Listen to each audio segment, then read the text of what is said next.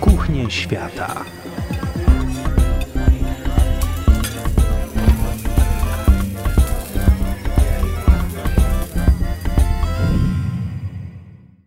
Szwedzka kuchnia kojarzy się wielu z nas ze szwedzkim kucharzem z mapetów i może z klopsikami z Ikei, których ogromne ilości powstają w piątkach koło Łodzi. Szwecja jest tak blisko Polski, a jednak ciągle słabo się znamy. Na południu Szwecji warunki pogodowe są bardzo podobne do naszej północy, stąd i tamtejsza kuchnia ma wiele składników takich samych albo zbliżonych do naszych. Znajdziemy tam dużo ziemniaków, cebuli, śledzi, wieprzowiny i śmietany.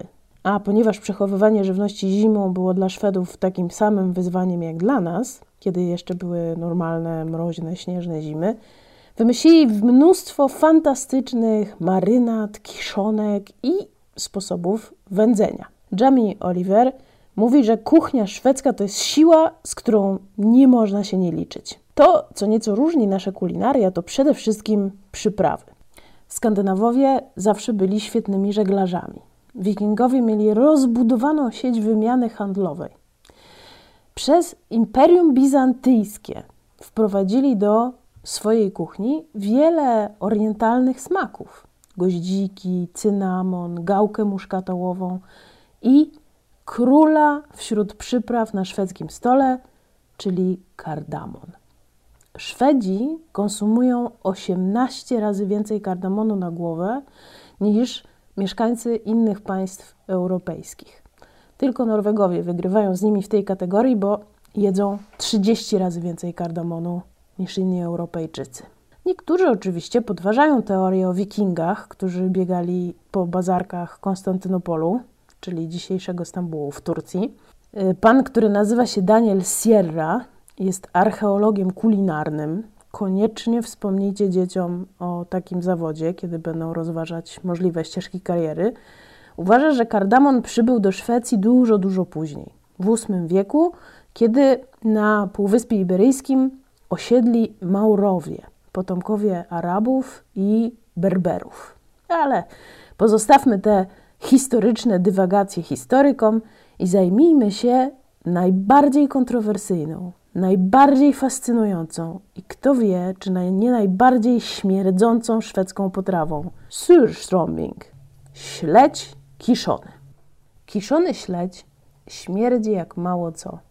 Sprzedawany jest y, w charakterystycznych żółto-czerwonych puszkach i absolutnie nie należy otwierać ich w domu. Szwedzi uwielbiają świeże powietrze, uwielbiają pikniki, ale jedzenie surströmming z dala od osad ludzkich nie jest y, jakąś lifestyle'ową fanaberią, ale po prostu koniecznością.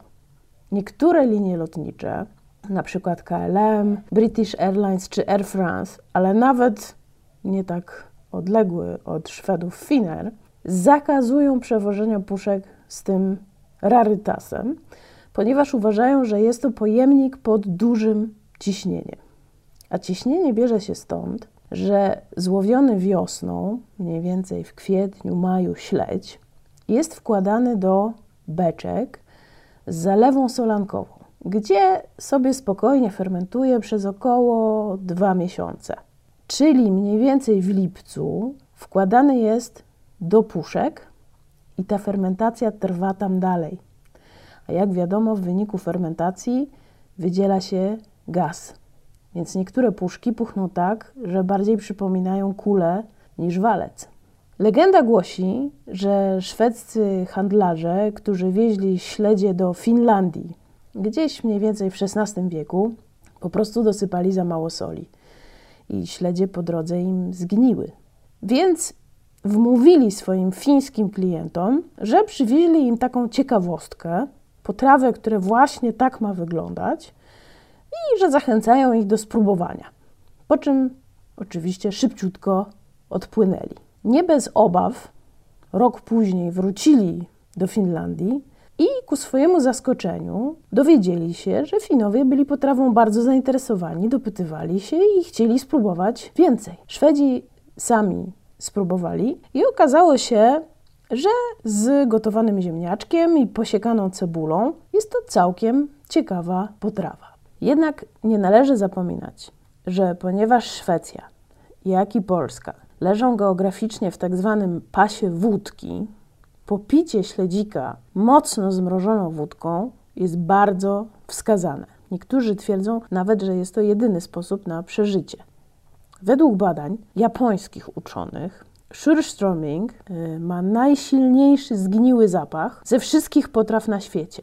A w Korei i w Japonii istnieją podobne dania, ale podobno nie dorównują zapachowemu wyczynowi naszego bałtyckiego śledzika. Szwedzi, jak wiadomo, kochają porządek, więc nawet kwestia gnicia jest u nich uregulowana. Królewski edykt zakazuje sprzedaży kiszonego śledzia z danego roku wcześniej niż w trzeci czwartek sierpnia. Więc tak jak Francuzi świętują nadejście nowego wina Beaujolais, tak Szwedzi w każdy trzeci czwartek sierpnia świętują możliwość otwarcia puszek z kiszonym śledziem. Surströmming wzbudza oczywiście kontrowersje na całym świecie i na przykład w 1981 roku w Niemczech odbyła się rozprawa sądowa w wyniku której właściciel nieruchomości otrzymał zgodę na eksmisję najemcy, który wylał sos od kiszonego śledzia na klatce schodowej. Po prezentacji zapachu przez stronę oskarżającą w sali sądowej sąd uznał, że innego wyroku nie można było wydać. Wreszcie szwedzki specjał okazał się też bronią w walce politycznej. W 2018 roku w Hongkongu, po przegranych wyborach, jeden z kandydatów udał się do siedziby Ministerstwa Spraw Wewnętrznych i Administracji, gdzie otworzył puszkę z kiszonym śledziem twierdząc, że ten zapach jest to zapach, który codziennie muszą wąchać obywatele Hongkongu, ponieważ tak pachnie zgniły system wyborów parlamentarnych w tym kraju. Po dość kontrowersyjnym szwedzkim specyfiku, jakim jest Sturströmming, czas na coś, co jest naprawdę smaczne. Pokusa Jansona. Podobno nazywa się na cześć Pellego Jansona, szwedzkiego śpiewaka operowego i smakosza, którego kariera rozwijała się na początku XX wieku. Ale oczywiście jest też inna teoria, która głosi, że ta potrawa powstała jako hołd kucharki, fanki, aktora Edwina Adolfsona. Edwin Adolfsson był gwiazdą szwedzkiego kina lat 20. XX wieku i grał rolę Gunnara Jansona w średnio udanym romansidle pod tytułem Pokusa Jansona właśnie. Fabuła stara jak świat. Baron von Werner i Jansson kłócą się o nieruchomość. I kłócą się, kłócą, aż tu nagle pojawia się piękna córka barona Inga. I Jansson wpada w kłopoty. Historia historią, a przepis e, na pokusę Jansona opublikowano po raz pierwszy w 1940 roku i od tego czasu jest to szwedzki bożonarodzeniowo-noworoczny absolutny klasyk. Po naszemu pokusa Jansona to jest zapiekanka. Zapiekanka z ziemniaków i albo szprotek, albo sardeli, czyli anchois. Bo Szwedzi potrafią mówić anchois na szprotki właśnie, podczas kiedy cała reszta świata mówi anchois na sardele. Więc tradycyjna wersja szwedzka jest ze szprotkami, ale chyba bardziej smakowita jest wersja z europejskimi anchois, czyli z sardelami. Zapiekankę tę można jeść jako samodzielną potrawę albo jako dodatek do pieczeni y, czy do jakichś sałatek ze świeżych warzyw. Czego będziemy potrzebować? Do przyrządzenia pokusy Jansona potrzebujemy 1 kg obranych ziemniaków, oliwę, 4 ząbki czosnku, dwie małe cebule obrane i pokrojone albo w cienkie plasterki, albo w drobną kosteczkę.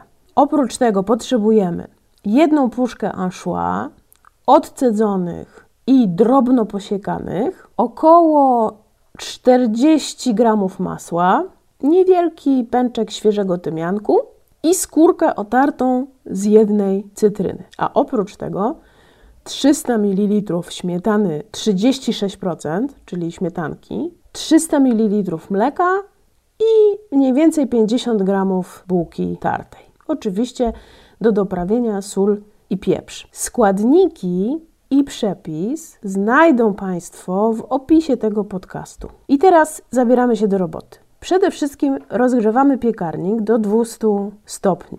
Nie z termoobiegiem, tylko w normalnym trybie. Ścieramy ziemniaki na dużych oczkach tarki. Ścieramy najlepiej od razu do durszlaka i kiedy te ziemniaki już w tym durszlaku sobie siedzą, to je mocno wyciskamy, tak żeby jak najwięcej y, wody, która jest w tych ziemniakach, wyleciało.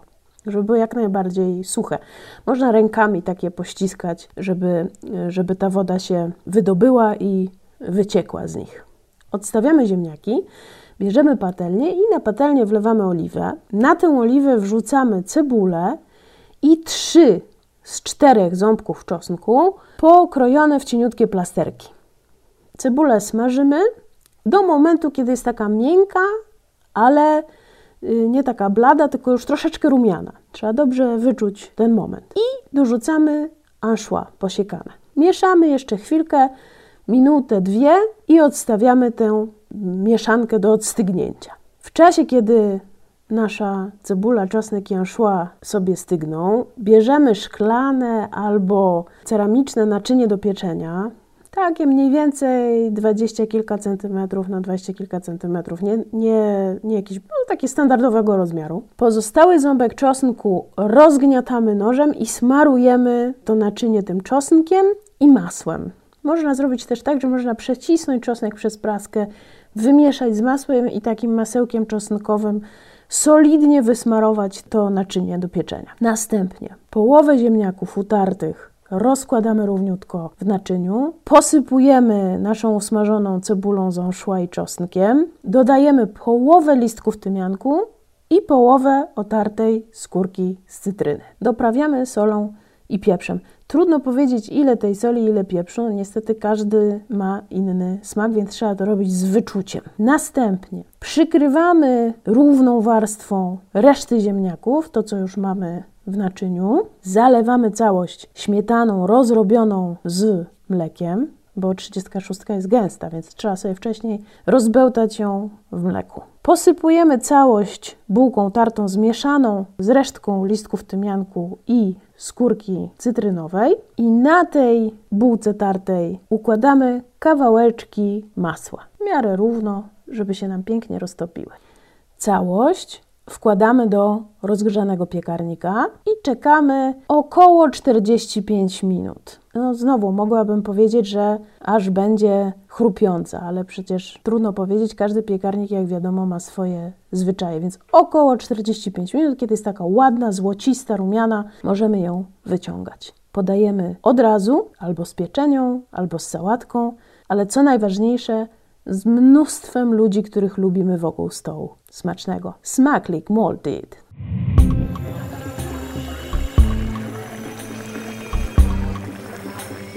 Kuchnie świata.